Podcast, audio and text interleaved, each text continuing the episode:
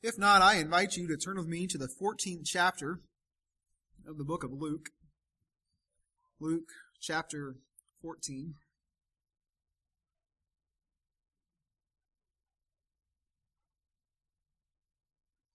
I had mentioned earlier about Paul's instruction to the Corinthians concerning the Lord's Supper uh, that we read there in it's in the 11th chapter of 1 Corinthians. And as I've studied and looked at that a little bit, there was one aspect of it that had me kind of pause in a way that I hadn't paused on before, where Paul is telling the church at Corinth that when they come together for the Lord's Supper, that they're to tarry one for another.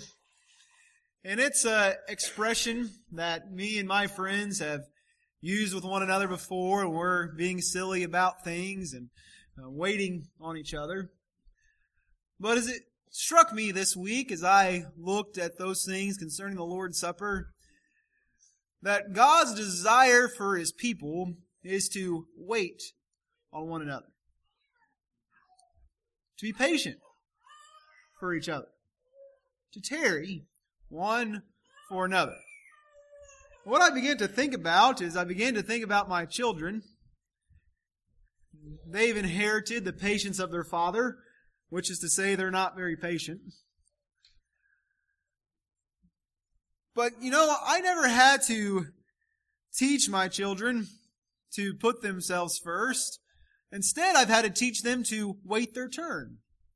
It is the nature of a child to want to do something for themselves as soon as possible, no matter what that means concerning anybody else. If there is a line to go up and go down a slide, a little child says, well, I should go first.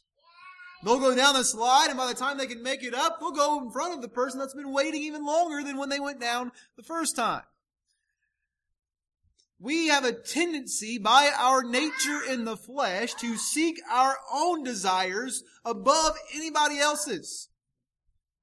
We want to go first. We want to have things done according to how we would like them. We have a tendency to look upon ourselves above others. I guess what I'm saying is that we have a tendency towards selfishness. That's why we spend so much time teaching our children to wait your turn, to share, to be nice and to be kind to one another. That's why we have those teachings to these young kiddos that are around us. Paul told the Corinthian church to wait for one another. I guess they had the same tendency, didn't they? They would gather to meet for the Lord's Supper, and one would start eating before the other. They would get this thing all a mess. They viewed it for the wrong purposes. They turned it into just a, a love feast and, and all these sorts of things. You'll study for yourself. But he told them, when you come together, it is not to eat as you would eat at home. Wait on each other. Tarry one for another.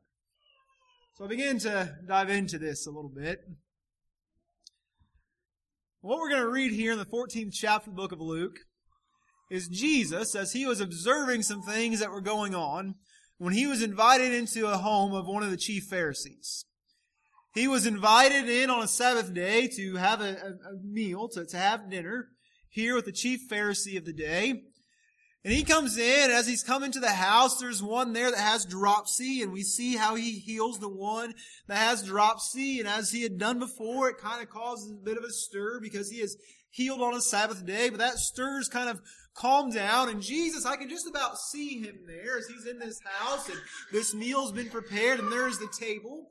And he's sitting there and he's observing as all these guests that have been invited to come into the house to have this meal with this chief Pharisee, this, this man of renown for the time, all these guests are invited in and he's watching them. And Jesus is watching what they're doing and how they're behaving and where they're choosing to sit. Read the account with me here in Luke chapter 14, beginning at verse 7. It says, And he put forth a parable to those which were bidden when he marked, when he observed or watched, how it was that they chose out the chief rooms, the best places to sit. And he said unto them, He said, When you are bidden or invited of any man to a wedding or to a wedding feast, says, Sit not down in the highest room. says, Don't sit down in the best place He says, lest a more honorable man than thou be bidden of him. He said, when you come into a wedding feast, don't sit down at the head of the table thinking that you must be the most important there. He said, lest there be somebody else invited who is more honorable than you, more important than you. And he keeps going. He says, and he that invited thee and him, he that invited both of you will come and say to you, give this man place and now begin with shame to take the lowest room. Because when you come into a wedding feast, don't take the place of the most honor. Else, if there was somebody else who was invited who was of greater honor than you, that person that invited both of you will be made to come to you and say, you need to get up and give this person your seat, his seat instead, and you move on to the place of lower honor. He says instead in verse 10, he says, But when thou art invited, go and sit down in the lowest room, the lowest place, in the, the, the least desirable seat. So that when he that invited you cometh, he may say unto thee, Friend, go up higher. Then shalt thou have worship in the presence of them that sit at meat with thee. He says instead, when you come into this wedding feast, take the less desirable place. Sit in the lower room. Take that which no one would desire, that instead of having shame when you're made to get up because there is one who is more honorable, instead the person that invited you would come to you and say, friend, go up higher. Take the more honorable seat. And when you have that, you will have more esteem of those other invited guests because they will see how it is that you go and sit at meat with the person who invited you. And then he says this in verse 11. It says, For whosoever exalteth himself shall be abased, and he that humbleth himself shall be exalted. Jesus emphasizes the teaching here in one sentence. He says, He that exalts himself will be abased, but he that humbleth himself shall be exalted. And he keeps going, and now Jesus turns his attention towards the one who invited him. So then he also said to him that bade him, When thou makest a dinner or a supper, don't call thy friends or your brethren or your kinsmen, your family, or your rich neighbors, lest they also invite thee again, and a recompense be made to thee. He said, but when thou makest a feast, call the poor and the maimed, the, the crippled, the lame, the blind, and thou shalt be blessed, for they cannot recompense thee. They, they, they can't repay you, for thou shalt be recompensed at the resurrection of the just. So the second teaching here, the second teaching that's made by Jesus, now he turns his attention to the one who invited him. And he said, when you have a feast, when you have a big meal, you have this supper where you're inviting these guests, don't invite those who are, are of great esteem that they might repay you, that they can return to you the favor of of inviting you back. He said instead, invite those that are least among you, invite the crippled, invite the maimed, invite the lame, invite the poor, invite the blind, and you'll be blessed. Why? Because you are inviting them knowing that they cannot invite you back. He said, don't do things to that you might have that blessing return to you. Do those things that you might bless others. And in blessing others, you will receive that great blessing. You will be exalted at the resurrection of the just. This is some powerful teaching that Jesus is making based off his observation of the nature of humans who have gathered at this meal on a Sunday in the house of this chief Pharisee. Can't you just picture that environment as Jesus is sitting there and he's watching what's taking place? You know I like to do this. I want you to put yourself there after having taken that best seat. What must have been on the minds of those who had already sat down when Jesus began to teach this parable. I'd have been quick to get up. I don't know about you. I'd been like, well, I'll just, I need, I'll be right back. Right? I'll, I'll come back and I'll be the last one to sit down and we'll figure it all out then, right? Because Jesus is teaching about the tendency of the human condition a tendency about the human heart to want to esteem ourselves more highly than we ought to think. That's what Paul told the Romans. Don't think of yourself more highly than you ought to. but instead to have a lowliness about you, a lowliness of your mind, that we might be able to be used of God, that we have a humbleness about us. And Jesus makes the point very clear in verse 11 when he says, Whosoever shall exalt himself shall be abased, but whosoever shall humble himself shall be exalted. He said, Those that desire notoriety, there is coming for them a great fall where they will be abased. He said, But instead, those that are humbled, they will receive the exaltation. I read an account one time about this great journalist. And this great journalist, he, he had just uh, things that were noted about him that were so great and he could have gotten published just about anywhere. But the way he would work is he would be writing some article or something, he would send it off for some newspaper to consider, and he would always send with it a return envelope in case they didn't like it. Could have got printed anywhere, but saw himself of no reputation. Read another place about a man who was a great educator all of his students loved him. All the other teachers loved him. He was just a person of this great esteem. But he was so humble in his teaching one day. They were having some award situation or, or ceremony or something he was supposed to be speaking at. And he would begin to climb the stairs and he heard all the audience applauding. And as he heard all the audience applauding, applauding, he got very confused about it. And he uh, turned to the person that was supposed to follow him up on stage and said, you go first. The man came out to applause when in reality they were applauding the person behind him who had no clue about the favor that he had carried. Because his humility didn't recognize himself as anything to be esteemed. Those who are humbled will be exalted, but those who exalt themselves shall be abased. Now you've probably heard any number of sermons concerning humility. We see teaching throughout scriptures about our need to be humble. We see the book of Philippians. We see right before, uh, I've quoted from this here a lot lately, right before we hear about Jesus and how Jesus thought it not robbery to be equal with God, but instead made of himself of no reputation, became obedient unto death, even the death of the cross, and how Paul goes on and says, therefore God has highly exalted him and given him a name that is above every name. Right before that teaching, we read this in the book of Philippians. It says, do nothing from selfishness, from vainglory or empty conceits, but with humility of mind regard one another as more important than yourselves. Do not merely look out for your own personal interest, but also for the interest of others.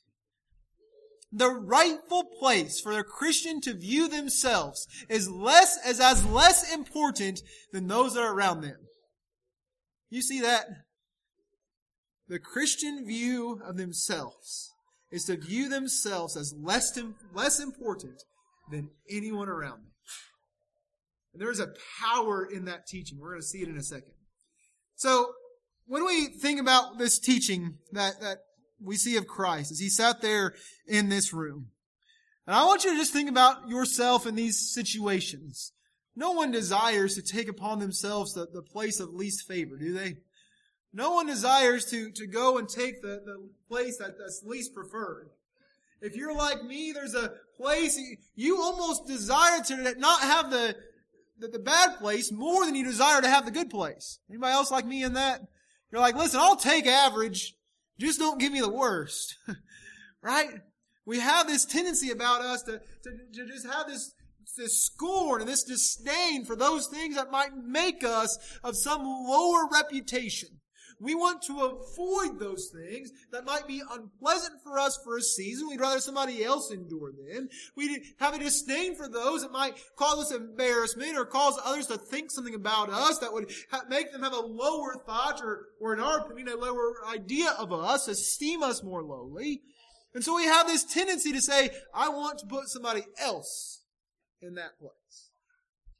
We have this nature to think more highly of ourselves than we ought rather than what Paul said, that we would esteem and regard one another as more important than ourselves.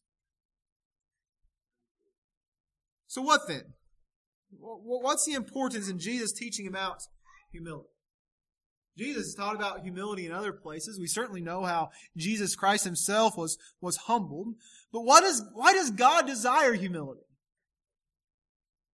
We see in, in, different places of Scripture how God resisteth the proud but gives grace to the humble. We, we know that He has this, this, this, desire towards them that are humble. We know that if we're going to come to the Lord, we must humble ourselves as a little child, as Christ teaches, that, that there's this nature about us that must be humble. But why does God desire that? How do we learn to be humble?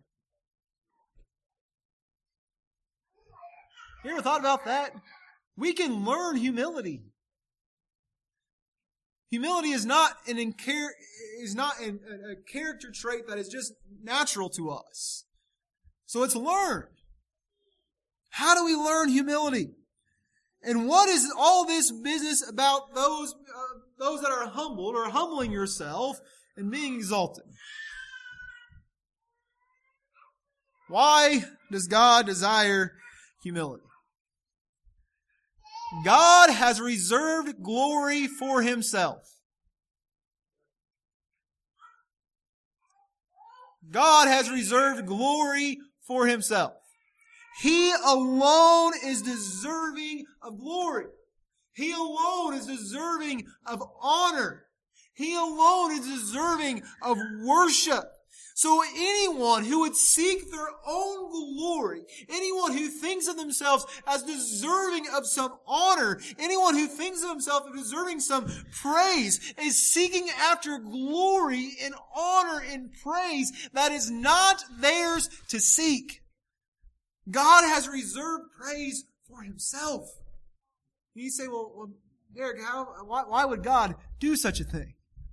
He created everything. Why wouldn't he? The stars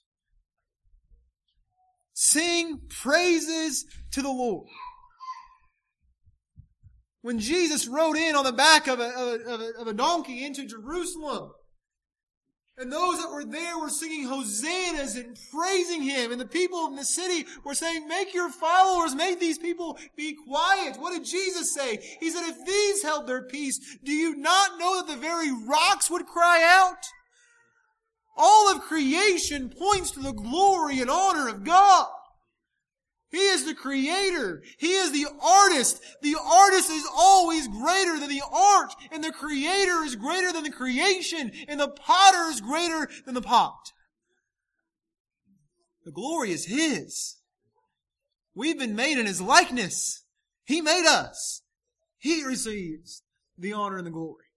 And so when we desire, instead of our own selves, to, to, to, boast of ourselves or to lift ourselves up, we are robbing from God what is rightly His. Hmm. Be careful concerning the things that are the Lord's. Don't rob Him. This should apply to your finances. This should apply to your time. This should apply to your attitude concerning the Lord. This should apply, as we see here, concerning your humility and not seeking your own praise. Don't rob from God.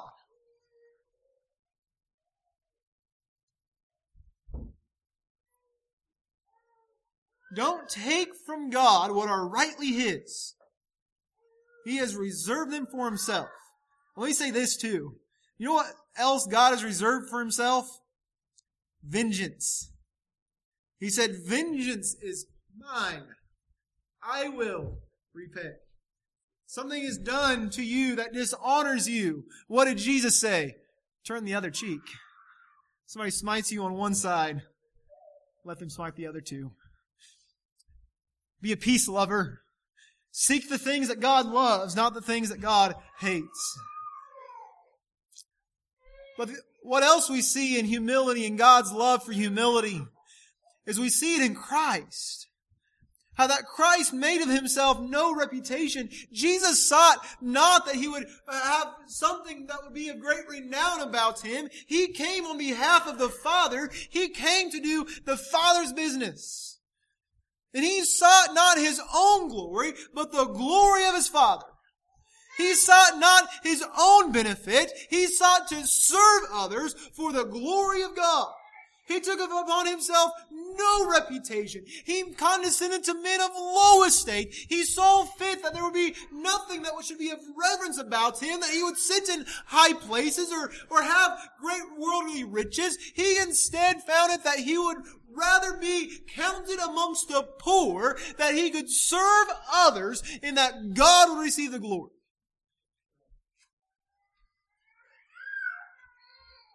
Jesus was with God in the creation of the universe. God owns the cattle on a thousand hills, and He owns the hills also. Yet Jesus had no place to lay his head. He did not see uh, things of the world that we would count as being worthy of honor as something for him to grab a hold of. Much different. He desired merely that there would be those that would look at him and see one who merely came to serve. Jesus said that, didn't he? He said he came to serve.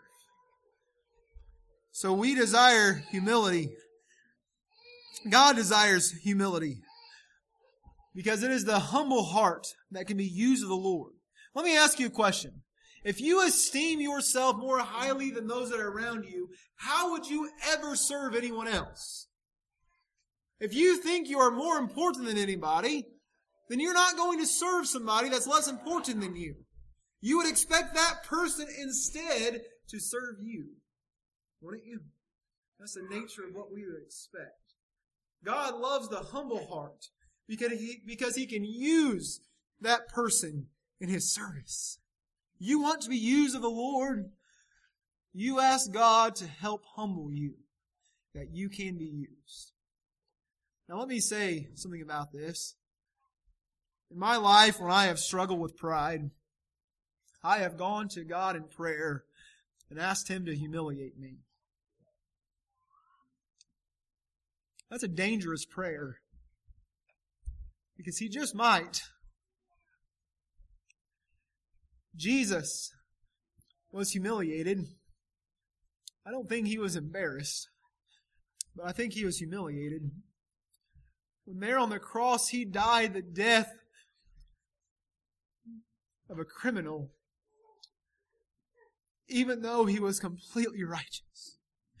In his, in his humiliation, I find my hope. Yes, you might find yourself to be made of no reputation and take on the least roles in society that it, people might look at you and say, well, there must be nothing about that person that's any worth. They thought the same things of Jesus. Why would you expect anyone to think more highly of you than him? There's a guy that I work with and I just respect so much. The reason why I respect him so much, he said to me one time several years ago, he said, Derek, you know, if all I could do was sweep the floor and it would help this company, I would do it. He did not see his role or his title as anything that would receive any admonition. All he wants to do is serve where he is. That's in a business sense. How much more should that be our heart's desire in the sense of the work of the Lord?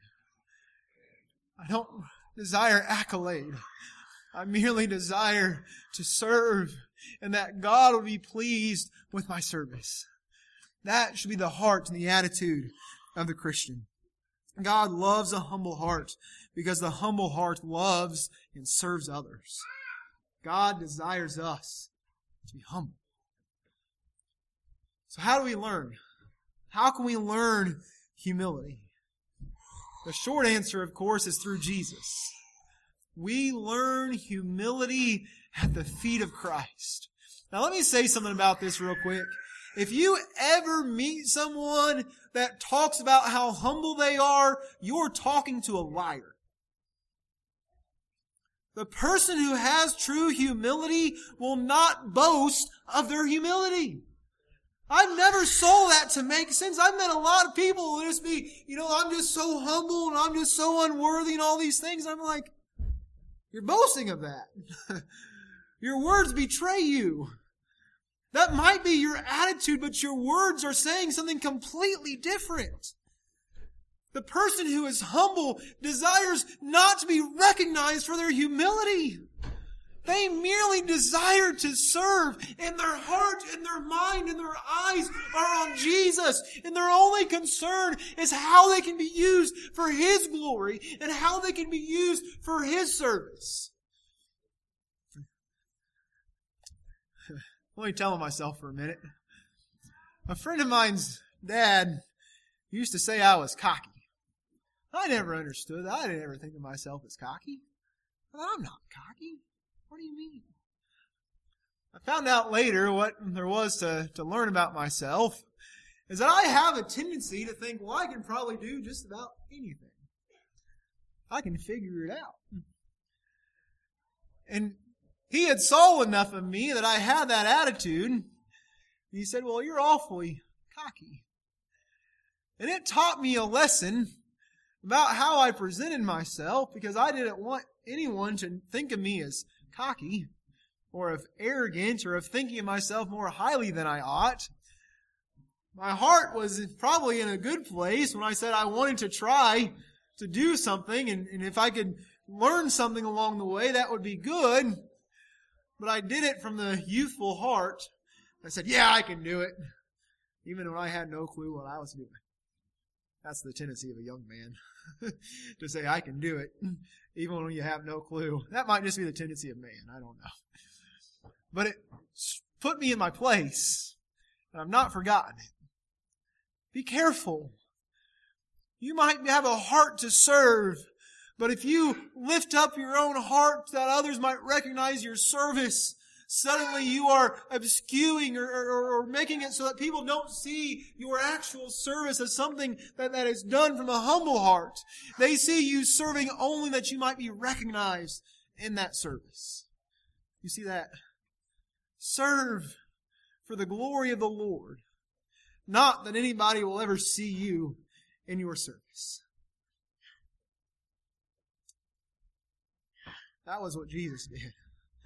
You know, probably the greatest thing I struggle with when I study the life of Christ is how often he would do something and say, Don't tell anybody. He would heal somebody and say, Don't go tell anyone. And that person's probably thinking, Jesus, I can see suddenly. What do you mean, don't tell anybody? Jesus, I can walk now. I couldn't before. What do you mean, don't tell anybody? They're gonna notice. But he didn't desire the accolade. His time wasn't yet come for that. It would come, but it wasn't yet. The Son of Man came to serve. Might we follow after him in our learning to serve others? I think that's the lesson from John the Baptist. Yes, his teaching was to magnify the one who came after him but he taught us humility and the magnification of Christ. He said, there is one that's coming. And when he comes, he must increase and I must decrease. Our service should be that Christ would increase and we would decrease. Our service in this community should be that others would see Christ that He would increase and that we would decrease. Our desire in, in life, our purpose in this world and our service is that we might show Christ and not ourselves. If there would be any good thing said about any one of us, let it be that they showed Christ to the world and how they lived and how they served. there is that great teaching by the prophet Isaiah, in which he was saying, Why would we argue with the Creator? Does the pot, does the clay turn to the potter and give the potter instructions about what to do with the clay? Of course not. The potter has full authority over the clay to take it and to shape it and to mold it and to make it to that which is useful to the potter. So does God have authority in our lives to take us and to shape us and to make us into that which is useful to Him.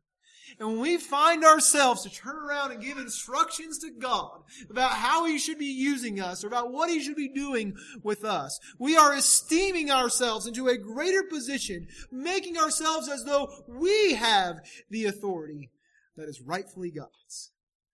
You see, this issue of humility, it infiltrates us throughout not only how we relate to others, but in how we relate to God as well. Because when we begin to position ourselves higher and higher, we begin to lower God lower and lower as though somehow we have more authority than He does. I want to tell you about an artist. He is a world renowned artist. He makes incredible paintings of famous people. He's painted John Wayne. He's, he, he's painted all, all sorts of, of, famous people from, from yesteryear. And, and as he's made those paintings, he's painted presidents and, and all these different people that he's painted. One time they, there was, I believe it was in Los Angeles, this great art gallery of all of his works. And you had all these great big paintings of these celebrities that were larger than life, and people went through and just were astonished at how they looked like they were just a, a photograph, even though they were painted. And then there was one smaller picture off to the side, somebody that nobody recognized, and it was painted in drab colors and was kind of dull to look at. There was a visitor there to that art museum and saw all these great paintings, but then took notice of this smaller painting. And they eventually asked the curator at this art gallery and said, what, what's, what's this painting? And the curator said, that's a self portrait of the artist. Made of himself much lower than everything else. Heap the praise on the work, not upon himself. So was Jesus. Heap the praise upon the work of the Father, and not upon himself. And you are God's handiwork. He's done a work in you. If you've been saved by God's grace, He has done a work in you to change you so completely that you have been taken and made from that which was, was just ashes and you've been made beautiful. He's taken that which was dead and He's made it alive. He's taken that which was just darkness and its putridness and He's made it to be alive. You are the handiwork of God. You are the handiwork of the work that was performed on the cross by Christ Jesus that has made you a new creature and that has given you life anew. Might you then point to the work of the one who has made you? Yesterday we had an axe out here we were working, we used that axe and we knocked down the swing set with it. And we used that axe and chopped up some of the, the shrubbery out here that we were tearing out. And that axe was very useful. Saw brother Brett swing it, saw brother Corey swing it, saw brother Jeff swing it. I think I even saw sister Rachel swing it. Saw sister Malia swinging it. We were all using this axe. This axe was useful to us. But the glory is not in the axe. I took that axe out of my truck this morning and I sat it in my garage and it's sitting there right now. And all that axe is sitting in my garage right now is a wood handle affixed to a steel head. And that's all that it will remain until I pick it up again and I use it. That axe receives no glory unless it is in the hands of one who knows how to use it. So are we. We receive no glory. We are worthy of no recognition unless we are used by the one who has created us and who is skilled to use us for his glory. Skilled to use us for his purpose. we are tools that God can rightly take and use for that which he desires to perform. We are gloves in which he can place his hand and move and shape that which he desires to move. And it's an honor to be used by God. It's an honor to be used by the Father. We are nothing unless He uses us. Do you hear me? We are nothing unless He uses us. You say, well, Derek, I can do great things on my own. And you probably can. But you might do those great things on your own and you will do them for the wrong reasons. You will do them at the wrong time. You will do them with the wrong method. But when we are used by Christ for His honor and glory, He uses us for the right purpose, He uses us at the right time, and He uses us in the right manner that we can accomplish that which we which He has purposed to accomplish. Do you see the difference? Yes, there are many people who do many great things, and they go and they volunteer and they serve and they do all these things, and, and, the world commends them. But they do those things.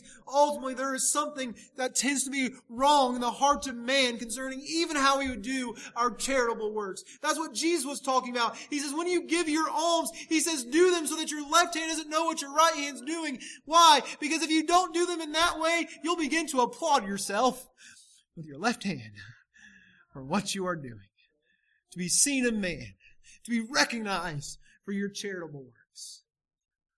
Let our works, let our service be done for the Father.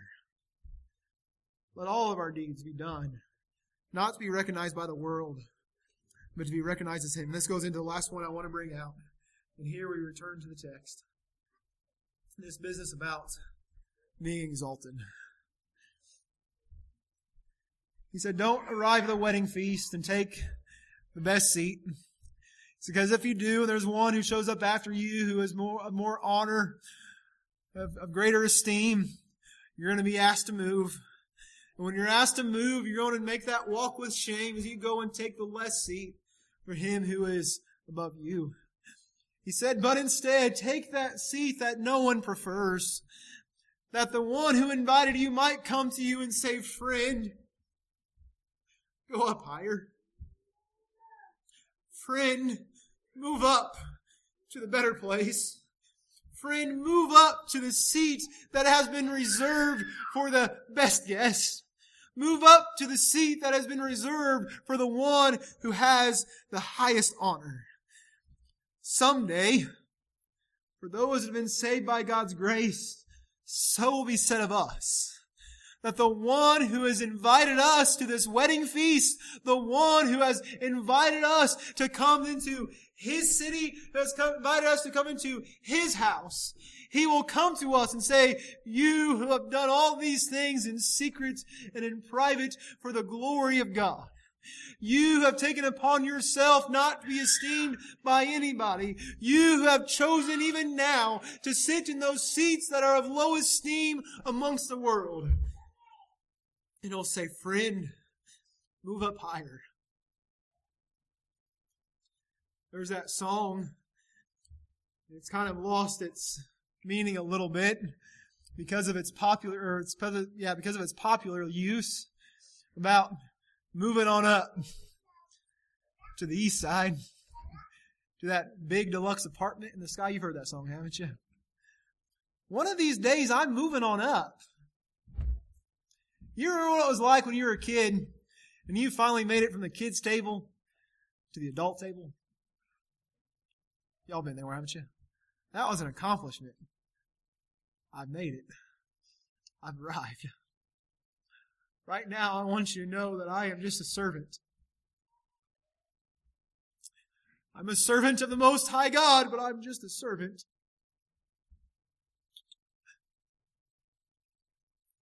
And I'm grateful to serve.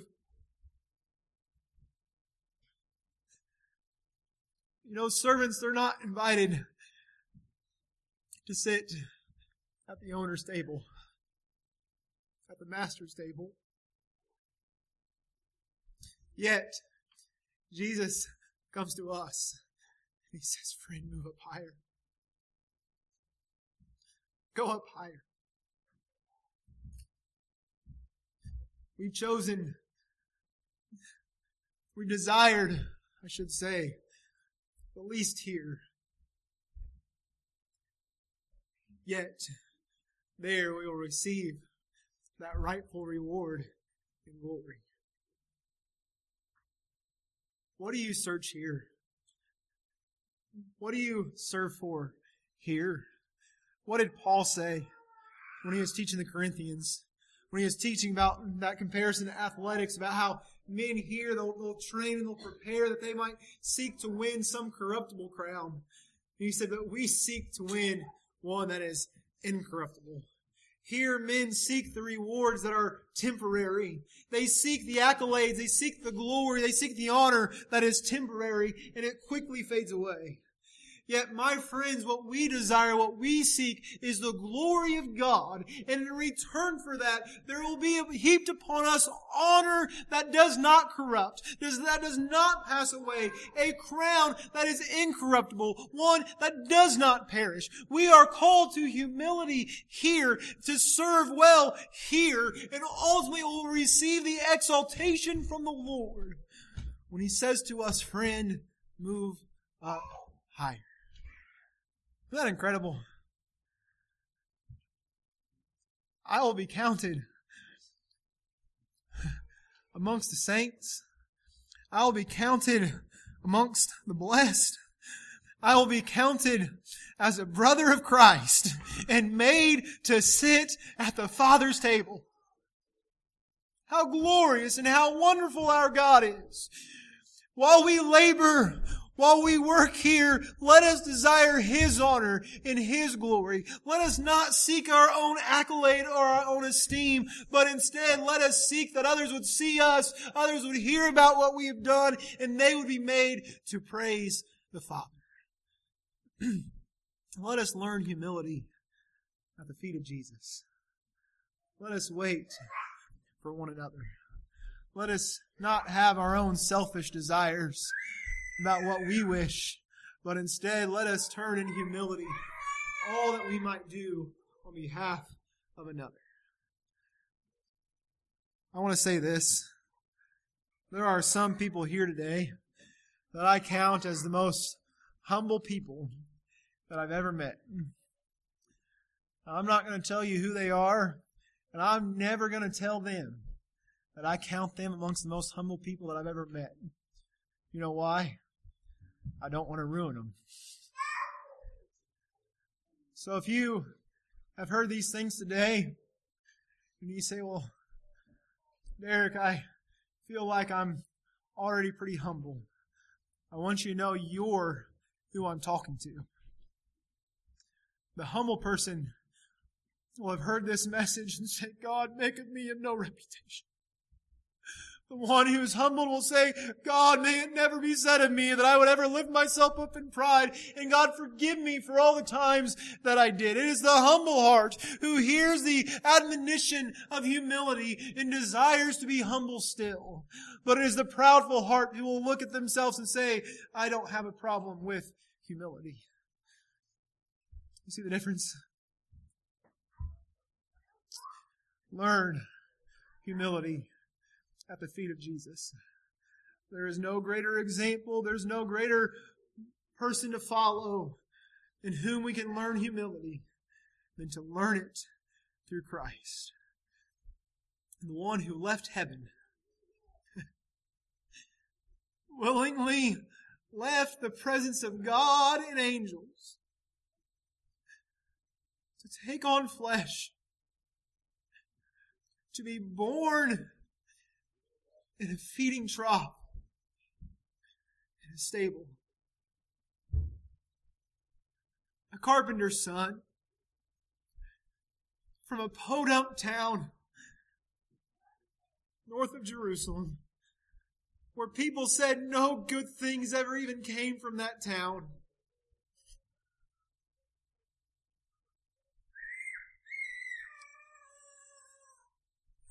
Despised and rejected by the world's elite,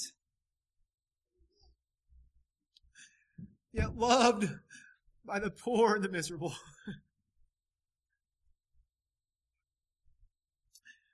he made of himself no reputation. He made himself a servant, became obedient unto death, even the death of the cross. Wherefore, God has highly exalted him Those who are humbled will be exalted. Therefore God has highly exalted him and given him a name that is above every name. That at the name of Jesus, every knee would bow and every tongue would confess that Jesus Christ is Lord to the glory of God the Father. May we have the desire for humility that God desires for his people. May we learn that at the feet of Jesus. I thank you for listening to me. I pray that God will bless his message. I pray that we be found humble in serving our Lord.